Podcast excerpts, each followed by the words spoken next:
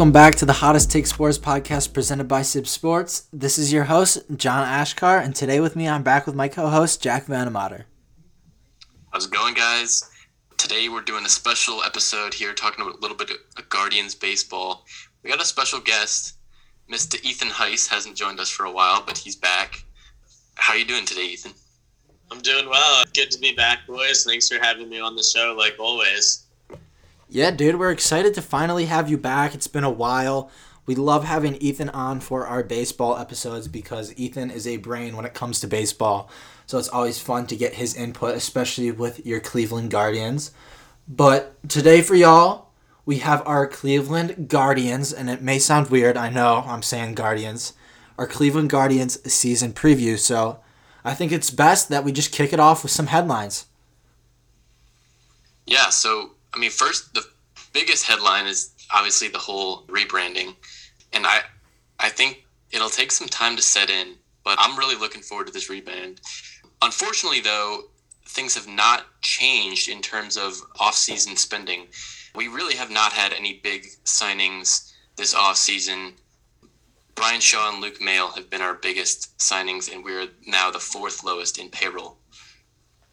Yeah, so the Indians didn't do much. They were basically non existent. They kind of failed in a way to capitalize on the name change by, you know, bringing in a big name player. And also, it was quite frustrating as the front office and ownership group said that they were going to expand the payroll for this upcoming season. We're expecting it to be closer to $70 million. They fooled us, though, in the way that that they were just going to expand that payroll through arbitration cases, meaning players that weren't on guaranteed deals go to arbitration for the Indians and get a deal through that. And that's how the Indians are going to expand their payroll. So, Ethan, I'm going to let you introduce the two guys that we did bring in in free agency. Yeah, so one of the guys that we brought in during free agency was longtime veteran reliever Bryan Shaw. Formerly, he pitched for the Indians, pitched for the Rockies, He's an absolute innings machine, but he's certainly well over the hump, and I would say his best days are behind him. And the other guy that we brought in is Luke Maile. Yeah, so the other guy that we brought in was Luke Maile. He was a backup catcher on the Brewers last year, also in their minor league system. He's not a big hitter or big on defense, but he was cheap and fits this roster well. So the Indians did bring him in. They brought him in on a deal, a one-year deal worth nine hundred thousand dollars, and he's gonna serve as the Indians' backup catcher this year. But the thing is, Luke Maile, and I'm pretty sure it's Maile, guys. He just got hurt, so he is actually going to be starting the year on the IL. So not a good start for our catching unit. The Indians will be bringing up Bryan Lavastida, but we'll talk more about him with this roster review. So I say we get on to our next headline here. Obviously, this has been a really, really bogus offseason. The lockout, the name change. Let's talk about this lockout for a little bit. The Indians season got pushed back by a week. I didn't think the season was going to start on time, to be honest with you guys, but it ended up did. Thank the Lord, because I didn't want to miss any baseball this year. But now we got an extra week of baseball in October. Yeah, I thought there was going to be, at one point, I thought there was going to be a lot of time missed it really wasn't looking like this was going anywhere. It was just back and forth, people proposing things and them getting denied. So the fact that we're only missing a week is actually a pretty big win for that MLB, in my opinion. But it is interesting. The spring training got shortened a little bit, and then we, you know, maybe it'll be a little bit warmer starting out, which I feel like the Indians have struggled with that a little bit in the past. Like it's so the weather's so cold, so we'll see. I mean, it's only a week difference, but it'll be interesting. Nonetheless, I think uh, it was good that the MLB was able to come to an agreement within, you know, based on the state where they were at that one point. Yeah, like Jack said, I think that the shortened spring training is certainly going to have an effect on how pitchers are feeling, how just their everyday guys are feeling in terms of maybe preparedness. But the fact that the season is starting in April is mind boggling to me. It seemed like the MLB and the MLBPA were years away, and I didn't think that this season would start until June or July when the owners and players alike both really started missing those game day tax and stadium revenues that come in with the ball game. Yeah, so one effect that we're going to see off the bat with the shortened spring training is that the Indians pitchers are only going to go about 60 pitches for the first two weeks of the season. And Coach Terry Francona has said that.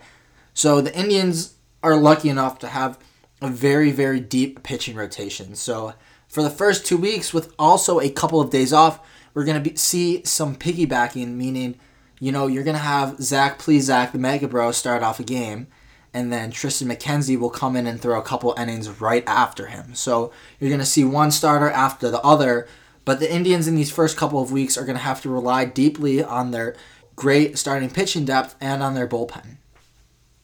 Yeah, and it's interesting that we're so deep with the starting pitching because we were talking a little bit before the show that our bullpen isn't great. Like you've got Emmanuel Clase, the flamethrower, and then Bryan Shaw, obviously the veteran who's been here for a while. Karinchak, who knows what to expect with him? He could go all over the place. Other than that, though, you've got a lot of unproven guys. And so it'll be interesting. We really have to rely on that starting pitching really, really heavy this year. And it'll be interesting to see how they use them, especially like you mentioned early on in the season when these guys won't be going very long. I think the fact that our starting pitchers might be on a little bit of a pitch limit to start out could provide us a benefit in the sense that bringing in more starting pitchers plays to our strengths because we have some good guys in the bullpen right now, like Eli Morgan, that don't necessarily crack the rotation. And I guess we'll talk about that a little more later as we do the roster in depth, but who knows how that'll play out. It could be a good thing because the bullpen is a weakness on the Guardian staff. Yeah, so a couple questions here. The first one that we had listed in our headlines and that we kind of just covered basically was the bullpen's up in the air. The Guardians have a lot of questions surrounding their bullpen this year. And I think we'll just go over it more when we do our roster review, but those are some great points. How is this bullpen going to be used? There's a lot of no names, new guys, young players that are in this bullpen, so we'll have to see how Terry Francona answers that. And then the second questions that we had was that the Indians have a new hitting coach in the system. They took Ty Van Burkleo out of the position last year after the Indians continued to struggle to hit. It seemed like the past couple of years the Indians could not string together consistent hitting. The Indians got no hit four times last year, which was just pathetic to see as a fan. It, it, it sucked to watch, and I'm excited that they're bringing in this new hitting coach named Chris Valaika. He is from the Cubs organization. He was their assistant hitting director last year. He led their organization in minor league hitting development. So this year he's going to come in for the Indians. He's going to be our minor league hitting coach as well, lead the development with that, but he's also going to be our major league hitting coach. So the big question with him is how can he impact these players? How can he, you know, work with guys say like Oscar Mercado or Bradley Zimmer, who have just done nothing with the Indians when it comes to the big leagues. So I'm, I'm excited to see how that will work out, but I mean, it's a big question mark up in the air for us this season. Yeah, and we're really gonna see like whether it was the their hitting coach, excuse me, or these players themselves. Like you said, guys like Oscar Mercado and Bradley Zimmer are gonna have an opportunity this year. I mean, I know, it seems like Bradley Zimmer's gotten unlimited opportunities, but they're going to have an opportunity to maybe like all right say that was some of the hitting coach and maybe like they can bring the best out of them obviously the no hitters were embarrassing as a fan and for a franchise but again i don't know how much of that was on the hitting coach and how much of that was on the players themselves. We haven't really done much to address the, the batting rotation. We're going to go in with pretty much the same guys we had last year. So we'll see. It'll be a, a big proving point for both the new hitting coach and these players. Yeah, like Jack said, not a lot of splashes in terms of bats and free agency. But the fact that we are bringing in a guy within our own system who had some experience in the minors and had success in the minors. A lot of our guys in single A, high A, double A ball can really mash. It was just once they once they got to the triple A and major league level, that's when things started to go wrong when they were with Ty Van Burkleo so hopefully, this new guy is able to prove himself. For sure, and we'll definitely see it off the bat of the season. It's going to be cold in Cleveland to start. We always know that in April, the Indians always have a rough time getting to start, so we might have to give him time. They certainly will give him time, but we'll definitely see how it ends up going. And I think that takes us well into our roster view, which we have now on deck. We have obviously all the starting positions here for the Indians listed off And Jack's going to start by listing off our catchers here. So at catcher, we've got three guys that are going to make the roster or looking to make the roster. We got Austin Hedges, Bryan Lavastida, and Luke Maile. Yeah, so the Indians have a younger catching trio here now. You don't have Yan Gomes anymore. You don't have Roberto Perez. There's some new faces here, and Hedges caught the Indians starting rotation for most of last year, so he'll be back. He'll be familiar. Hedges cannot hit though, but that's kind of been the moral of the story for the Indians catchers in the past couple of years. But I'm excited to see him back with the rotation, and he was also a dog on defense. Right. In typical Guardians fashion, Austin Hedges is a defensive oriented catcher who has not proven that he can hit big league stuff. But I'm pretty excited to see what Lavastida can do because in the minors, he's a career 300 hitter with an OBP close to 400. And he's only, I mean, he's only 23 years old. So getting to see him go out there on Sundays is really exciting. Yeah, I'm really excited about Lavastida too. He's one of the Indians' bigger, you know, prospects, and the Indians aren't really deep at catcher, so I'll be excited to see him. And then moving on to Luke Maile, he has not had a pretty career at the plate. He's kind of along the lines with Austin Hedges. He's a 203 career hitter. He did hit 300 for the Brewers last year, but that was in 30 at bats, so not a big sample size, guys. Yeah, I really think that Maile is just kind of another guy in case Lavastida isn't panning out and we need to send him down, that you just have another catcher in there in case things go wrong. Right. Moving on to infield, we've got a lot of familiar names here, some new. But starting off, we got Bobby Bradley, Yu Chang, Ernie Clement, Andres Gimenez, Owen Miller, Jose Ramirez, and Amed Rosario. It'll be interesting to see what some of these guys can do returning for another season. I know that we've had Yu Chang on the show before, John. You interviewed him. We have high hopes for him. But you guys want to talk a little bit about what you think this infield can can do and, and be. Yeah, so this is a superbly young infield that the Guardians have on hand this year. Starting off with Bobby Bradley, a first baseman. I've I've liked Bobby Bradley in his development. He would mash a lot of home runs in the minors. He had somewhere around 15 to 20 last year, but you know, he strikes out a lot. He really doesn't get on base, so I'm not the biggest fan of Bobby Bradley. Yeah, I would say Bobby Bradley has had his moments. He hit 16 dingers and like a third of it a season of at bats last year, and I think it was 200 something, which is quite quite impressive if you prorate that to a full season. But he's also had a pretty rough rough spring training as far as I could tell. So we'll see what he can do this year. So next up we have Yu Chang, who is a personal favorite of ours. Yu Chang hit 285 in July through September to end last season, and he's had a pretty good spring this year too. Yu Chang will probably start at second base, but he can also play short, third, first base. But he's someone that I'm expecting to actually have a pretty good season that I'll definitely be cheering for too it's very easy to root for Yu Chang. He's a super likable, humble individual. And I think my favorite thing about him is his versatility on defense, that he can play literally all across the diamond. Unlike John, I'm actually expecting him to slot in at first base at times. Bobby Bradley's a lefty. Chang hits righty. I think he offers another dimension against left handed pitchers that maybe Bradley is lacking. Yeah, so our next guy here is Ernie Clement and he is a second baseman, shortstop, third baseman. The Indians have even stuck him in the corners in the outfield. And I've personally been a fan of Clement. He gets the bat on the ball, he has a low strikeout rate. But the thing is, last year, he would put the ball in play a lot, but he just wasn't getting good contact and good hits. But Ernie Clement has also had a terrific spring training as well as a lot of these other young infielders. So I'm expecting for him to take an actual big step up this year and, you know, start showing the Guardians how he can hit for average and get on base. Yeah, I mean, Clement is very unproven at the big league level. I mean, he only had 120 at bats last year, so there's not a huge sample size. And I think that versatility, again, brings another dimension where if a guy like Yu Chang or Bobby Bradley is struggling at their position, you could maybe slot him in wherever.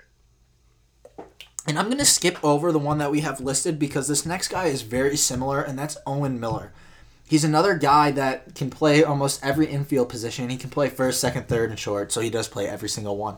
But he's also a guy who is a great contact hitter. Hit over 300 in the minors. People were calling up for his name last year. But when he got to the MLB, he really struggled and he struck out a lot, which was just very unlike him. But like like Ernie Clement, like Yu Chang, he had a terrific spring training.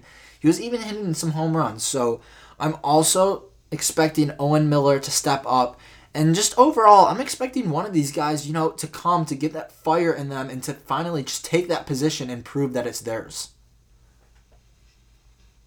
Owen Miller has long been a favorite of mine since we traded for him from the Padres. And he's had a monster spring training. He's hit a couple of home runs that probably should not have been hit. They were pitches in the dirt, and he's I think he's taken another step this year. So I'm really excited to see what he can do. Our next player on this list who we skipped over was Andres Gimenez, and he was the second baseman and shortstop that the Guardians got in the deal for Francisco Lindor. He started at shortstop for the Guardians last year, but started off very, very cold, which ended up getting him sent down to the minors. But then he came back towards the end of the year and showed that he can hit sort of on the big league level. Kind of like he did in 2020, he flashed some power too. Gimenez is another guy that kind of has to step up. He's more so on a hotter seat than some of these other younger guys, but also someone that the Indians obviously invested a lot into. So he probably will get more opportunities than some of these other guys. Yeah, there's obviously a ton of potential with Gimenez in 2020 on the Mets. He was seventh in Rookie of the Year voting. The thing that makes me very nervous is that in his two seasons or partial seasons in the bigs, he's a very below average hitter. His OPS plus average is only 84. That stat is averaged out to 100, so that's quite a few points below the average. But maybe he's taken that next step. Who knows? Our next guy is the GOAT, Jose Ramirez. Obviously, there's been a lot of trade rumors swirling with him, but I'm expecting him to come back and have another big year as usual for the Indians. Yeah, nothing else to say. Sixth in AL MVP voting last year, definitely deserved to be higher. So our last hitter here is Amed Rosario, plays shortstop, but the Indians played him a lot in left field in spring training. Was arguably our best hitter last year, getting on base a lot, but I'm hoping he can have a good season, but I'm going to take guess. Amed Rosario could be the player on the Guardians to have the biggest regression in 2022. I don't think that regression's necessarily through fault of his own. Maybe that last year was just an anomaly in terms of his cap as a player. But yeah, I'm expecting him to play more outfield than infield this year. Moving on to the outfield, now that you bring it up, this was a position that the Indians have struggled with recently, ever since the departure of guys like Michael Brantley. The Indians have not been able to find stability in the outfield whatsoever. But our out, starting outfield projects to be Steven Kwan, Oscar Mercado, Josh Naylor, Franmil Reyes, and Myles Straw. Kicking it off with Steven Kwan. John, what are your thoughts there? Yeah, so Kwan is another guy who's getting his first crack at the show, the big leagues. He's another guy that hits very much so for average, was hitting over 400 in AAA last year, and he was even starting with the big league squad today in Arizona. He's someone else that I'm also excited for, and that could prove himself to be an everyday outfielder if he flashes that contact ability at the big league level. Yeah, I am thrilled that Steven Kwan made the team. Like John said, he's another young guy and he's a great contact hitter, and that's kind of what this team is lacking is guys who get on base. Speaking of, our next guy is Oscar Mercado, who has, you know, had trouble doing that since the year of 2019, his rookie season. And this guy's kind of on the hot seat. He he has to do something or else, you know, they have Josh Naylor coming back from the IL and, you know, an outfielder like Zimmer and Mercado may find themselves without a job. Yeah, I really don't see Mercado on this team very long. I mean, he's just so inconsistent, and I think that in his three years in the big leagues, he's kind of shown that he's likely not the answer for us. Our next player is Josh Naylor. Josh Naylor, who broke his ankle last year, he will actually start the year on the 10 day IL, which means he will have a rehab stint down here in Columbus. So maybe I can co catch a game with him there. But I'm excited for Naylor to come back up. He plays hard. He is a career 250 hitter, so he still does have a lot to prove at the plate and the big league level. Naylor, especially coming off that ankle injury, is a guy who makes me very nervous in the outfield. He had a positive fWAR of 0.5, but all of that came from his bat. He's actually horrible at fielding, so I, I don't really want him in the outfield for very long. He could definitely be a guy that projects at first base for the Guardians in the future. But obvi- Absolutely. but obviously they have that log jam, so it's probably best that they figure that all out first. And moving on, the Indians have Franmil Reyes, who can play the outfield, but he's a traditional DH. I'm really excited for Franmil. I think he, this year will finally be the year where he hits 40 home runs if he stays healthy. And I would love to see the Guardians, you know, actually open up that checkbook and sign this guy to an extension. Yeah, I would love for us to ink the Franimal long term. He had a WRC plus of 125. That was eighth amongst DHs in the MLB. And he hit 30 dingers in half a year, so I would love to see what he can do in a full season. Can you super quick explain for people that don't know what a WRC plus is? Yeah, WRC plus is one of those advanced metrics that averaged out to 100, and it essentially takes your runs created and just averages it uh, based on external factors like ballpark or ERA. So your average hitter will have a WRC or runs created of 100, and Franmil was far above that. That's cool. Awesome. So he shows how valuable he is. And another valuable piece is Myles Straw. Myles Straw, who can hit at the plate, hit 280 or 290 for the Guardians last year. And once he got traded here from the Astros, he's a great outfielder, has great defense, and can run the bases really fast. So I'm excited to see what he will do in a full year in Cleveland. And kind of seems like the only set piece in the Guardians outfield right now. Yeah, Myles Straw is a very exciting guy. Like you mentioned, he's an absolute amazing defender, and he has a pretty good on base percentage. In terms of the value he brings offensively, I think it's about average. His WRC plus is only 98, which isn't incredible, but he makes up for that with his glove. Moving on to our next position, we are getting into the strength of the Indians lineup with our starting pitchers. Uh, deep rotation here. We got Shane Bieber, Zach Plesac, aka Bro Day, Cal Quantrill, Aaron Civale, and Tristan McKenzie. Yeah, so this is where the Indians will excel versus the rest of the MLB. This is the backbone of the team, especially Shane Bieber. He is coming off a year in which he missed basically July through the end of the season with, with a shoulder injury. But I'm expecting Bieber to come back and have a big bounce back season. Yeah, I hope Bieber has a great year. He's under contract for a long time. Won the Cy Young a couple years ago. Definitely a very exciting piece to have. And maybe our only piece that's going to be here for the long term. Our next pitcher is the biggest bro in the major leagues right now, and that's Zach Plesac. I'm, I'm expecting Zach to, you know, have a good year as well. He's not as, you know, good as someone like Shane Bieber, but he's someone who has hopefully developed an off-speed pitch this past offseason because last year that's where he kind of struggled. He didn't have a pitch to put away players. So if he has an off-speed pitch that he developed this offseason, he could have a significantly better year. If not, we could see the same Zach Plesac, you know, that struggled to get some outs at times. Yeah, John knows this is my 100% favorite player on the Guardians roster. and he's had his ups and downs for sure, but he has a ton of upside. I hope he can stay healthy and that he doesn't break his thumb tearing off his shirt again. Yeah, and we do appreciate the fits that he throws on Instagram.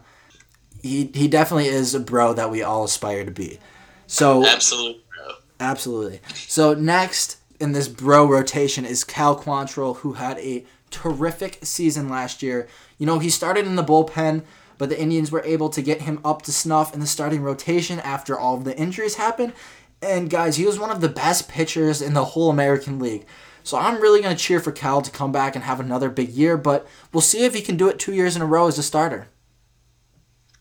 Yeah, Quantrill, not just was he one of the best pitchers in the American League, but he was one of the best pitchers in the MLB in the time he was pitching last year.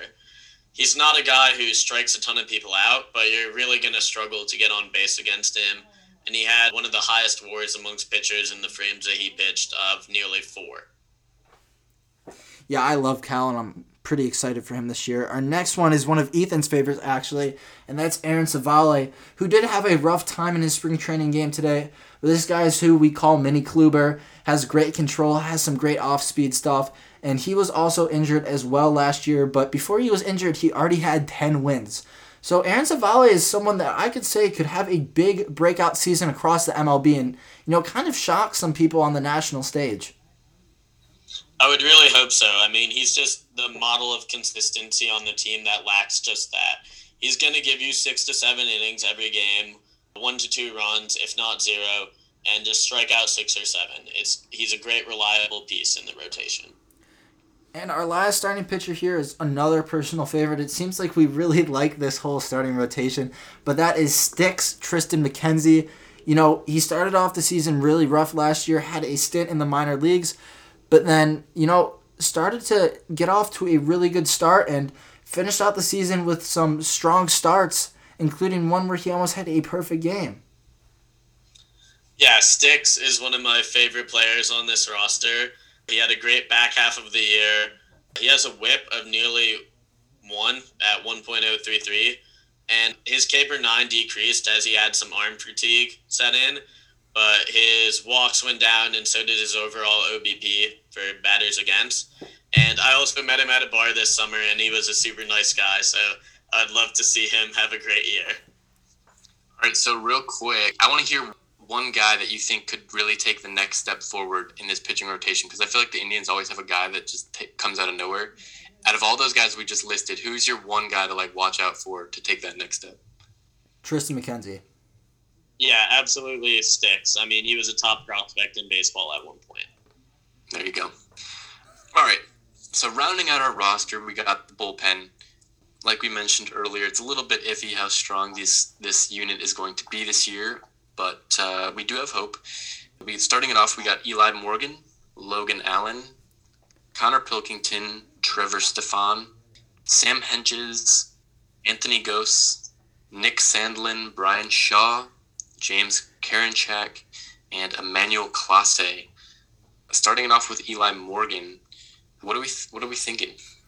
Yeah, so Eli Morgan is one of the young starters that is now in the bullpen. This bullpen is very uncertain. It doesn't have an identity.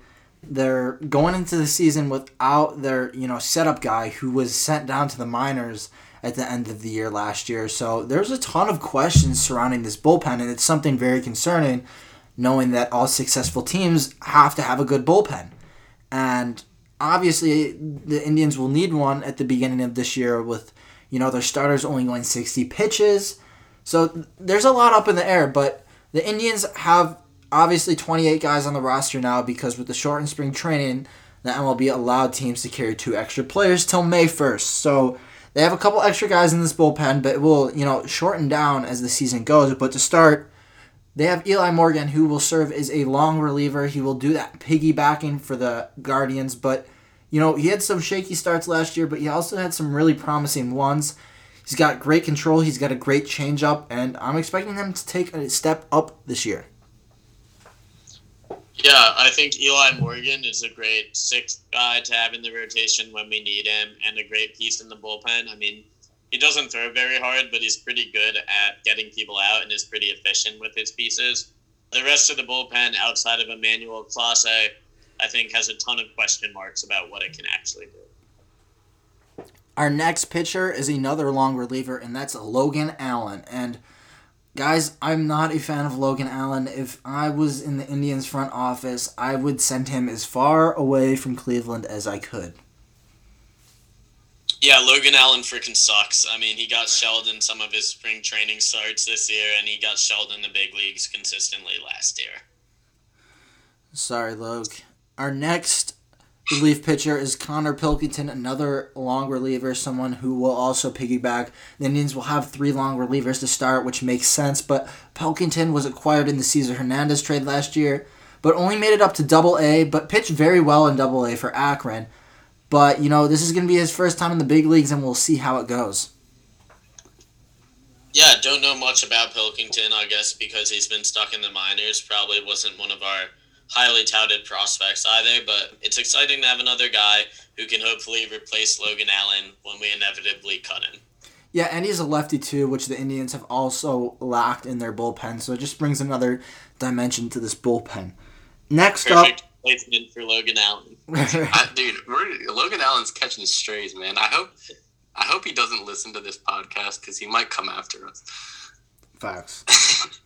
Our next guy is Trevor Stephan, who really came into his own at the end of last year for the Guardians. Throws 98, throws some gas, strikes out a lot of people, and he's someone that the Indians are actually going to have to rely on heavily this year. Yeah, Stephan has a pretty high K per nine, and he's got good stuff, so we'll see what he can do. Our next pitcher is Sam Hentges, and he's gotten to the point with me where he's you know, kind of hopping into the same boat as Logan Allen. Now, the Guardians love Hentges. He's 6'8. He's got a massive frame and can throw some ched too.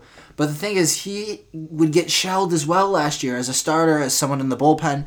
But he's someone that the organization really wants to get going in this bullpen. I like Hentges. I think he has great stuff. He just lacks control in the starts I watched him throw last year he would walk a lot of guys and have a lot of misplaced pitches, which leads to bad outings. Our next pitcher is Anthony Gose, who is an amazing story. Was a hitter for Detroit and Toronto for a long time, and then went back through the whole minor league system. Became a pitcher, throws absolute gas, but you know has not actually spent a lot of time in the MLB as a reliever. So he's kind of like a rookie when it comes down to it as a pitcher, but he's been in the big leagues before, so at least he will be able to know how to handle that aspect. I'm super excited that Anthony Gose made the roster. Great story, absolute flamethrower, and got silver at the Tokyo 2020 Olympics with Team USA, so that's pretty cool too. Our next pitcher is Nick Sandlin, and this is someone that I personally really like. He's a sidearm pitcher but he's not a traditional sidearm pitcher because he can hit up to 98 miles per hour. Thing is, Sandlin was a rookie last year and ended the year on the injured list. So, is he going to be able to pick up where he left off? Can he stay healthy? And, you know, how long is it going to take him to get back to that form that he was in when he came up last year? Yeah, I mean he's he's a flamethrower sidewinder. Reminds me a little bit of like a Tony Watson, except from the right side of the plate obviously not as good as Tony Watson in his prime, but maybe he can develop into that. And next, the Indians have their massive, I mean, like massive offseason signing in Bryan Shaw. They brought back Uncle Bryan, which was unbelievable. I mean, we couldn't sign anyone else because they spent so much money on him. They were breaking the bank. Yes. They, yeah. James Dolan had to roll out the Brinks truck for that one. For sure, but Bryan Shaw pitched in 81 games last year, which is literally half of the MLB season. So he's just going to be a guy that comes in and eats more innings for this bullpen, which this year is really, really needed. It's pretty crazy to think that Bryan Shaw is still doing it at age 34 after he's consistently led or been close to the top of the league in appearances for the past like five, six years. Our next pitcher is someone that comes with a huge question mark one of Ethan's favorite personal players, someone that flaunts on the mound after he strikes people out. But that's James Karinchak. And guys, we know what he can do. He can be one of the best relievers in the MLB when he's on, when he has his stuff rolling. But when he doesn't, when he gets under pressure, I mean, he's terrible, man. Like, and, and he has such a promising career the thing is, can he put all of his stuff together and be back to that pitcher that he was, you know, in his rookie year and the beginning of the year last year? Yeah, I have incredibly low expectations for James Karinchak because as soon as the MLB started cracking down on Spider Tack, he completely fell off the cliff and was awful. Had to get sent down to the minors, and appeared to. I mean, he was actually not doing great in the minors. They called him back up because of injuries and whatnot and he did okay. But again, I just don't really know what we're gonna get with him. And for those of you who do not know what spider tack is, it's a substance that pitchers put on the baseballs to get more spin, and the MLB banned it last year. So we'll see what he can do without the performance enhancing substances. And then our last pitcher is someone that doesn't need substances because he's actually naturally talented, and that's Emmanuel Clase, the flamethrower at the back of this bullpen. Someone that we should have even mentioned just signed an extension with the Guardians, you know? A five year, $20 million deal, which I personally love. He's got two club options at the end of his deal for 12 million in 2027 and 2028. This guy this guy's awesome. He's to be an all-star. He should be an all-star, you know, for next however many years in his career and he's just someone that's so unhittable. And I want Jack to talk on this too because he's got to, you know, kind of tell people what he thought last year and what he thinks now. Yeah, I will. I will issue an informal apology to Emmanuel Clase. He was someone that I thought personally was not good last year, and rightfully so for a portion of the season. There was a portion there where he was he was not good, and he let up. He lost a couple games for the Indians, but he completely turned it around at the end of last season. Obviously, has a ton of talent, can throw 100 plus miles an hour. Those guys don't come around too often and he was he was elite. You know, frankly, he was he was elite towards the end of the season, and I love that we signed him long term because I think he can really be like the ace of this bullpen. You've got Bryan Shaw, like you guys mentioned, who's really stable, and you've got Clase who can kind of bring the heat along with some of those young guys. So there is hope for the bullpen, and I'm sorry, Emmanuel Clase. Emmanuel Clase is a guy who, at the current moment, is one of, if not the best reliever in the MLB.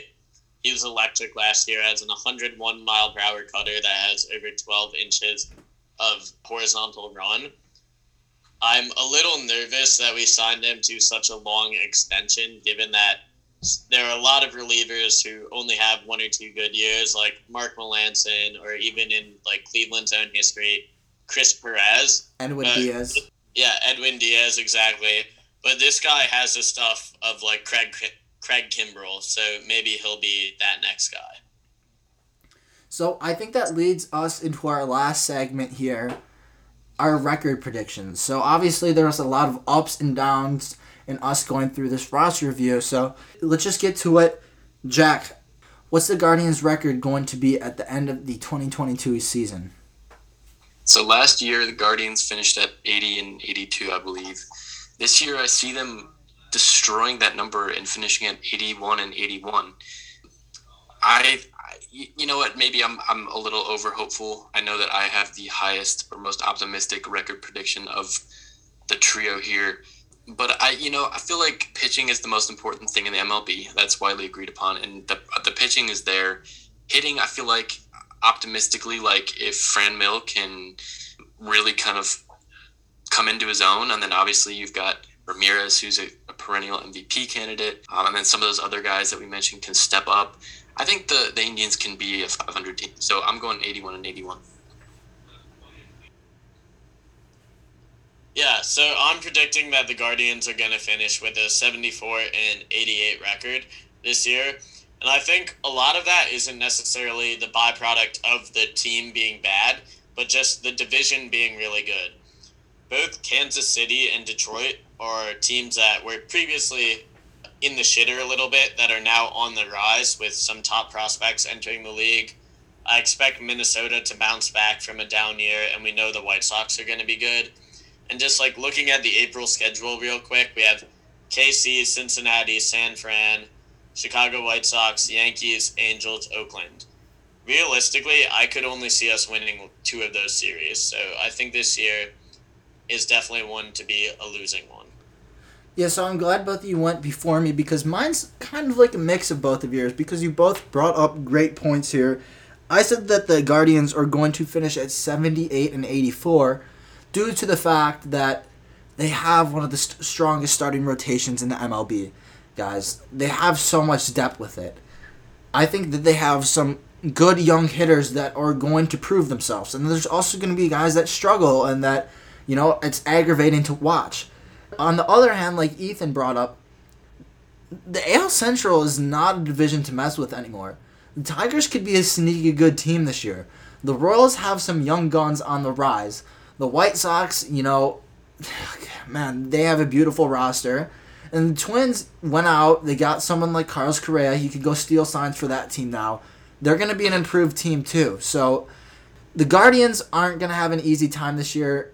Unfortunately, I don't think the season is going to be as successful as others, but this team still has promise, and I don't think that, you know, us as a fan base can forget about that and forget about that. Although we don't spend a lot of money, although we don't have a ton of superstars on this roster, this is one of the youngest rosters in the MLB, and it's something that we can be excited for for the future.